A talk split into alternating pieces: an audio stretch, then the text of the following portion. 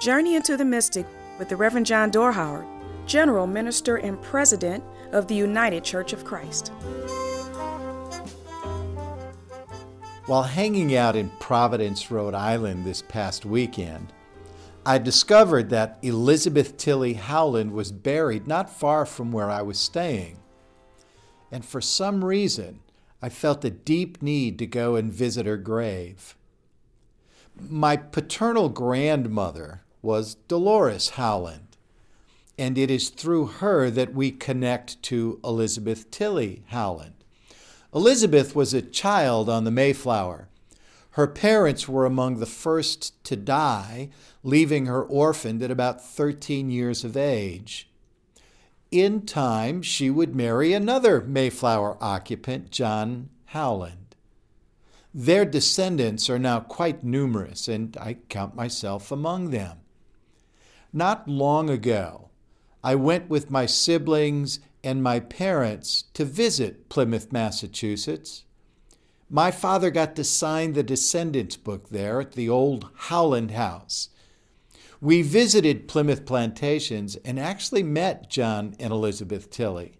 Well, at least we met two young actors who did a mighty good job of portraying them.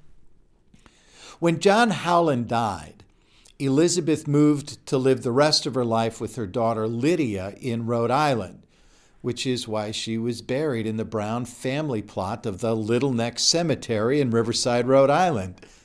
Lydia had married into the Brown family, and she and her mother were both buried together with the members of that family. Now, this may all have something to do with the grief I still feel about my father's dying in February. But when I learned about Elizabeth's grave, I just had to go visit her. I had to actually drive through the smallish cemetery twice before I located her grave, but I soon found it. The grayish green stone was surrounded by a small iron fence that kept me from getting too close, yet and still I was close enough to feel a very deep connection while standing there. On the bottom of that stone, these words from her will are engraved.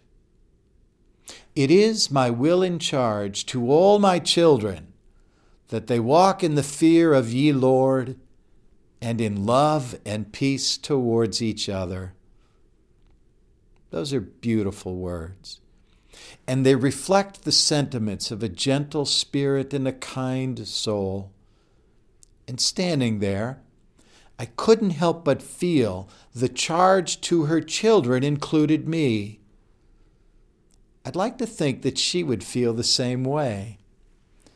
It occurred to me that this woman, who herself found the courage to cross an ocean on an uncertain sea, who saw her own parents dead when she was but a child, who found solace in the grace of her faith, this woman was among those who established the church that I am now called to lead. And I want to honor the charge she gave to her children. I accept it as my calling to walk in love and peace. Gentle listener, the spirits of all of our ancestors dwell in this earthly sphere. They linger, and they remind us to be gentle on the land upon which we walk. May you find love and peace as you wind your way through these narrow paths.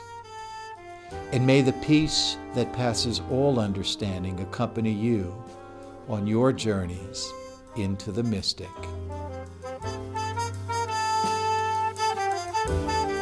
Into the Mystic is brought to you by the United Church of Christ. No matter who you are or where you are on life's journey, you're welcome here. Find us at ucc.org.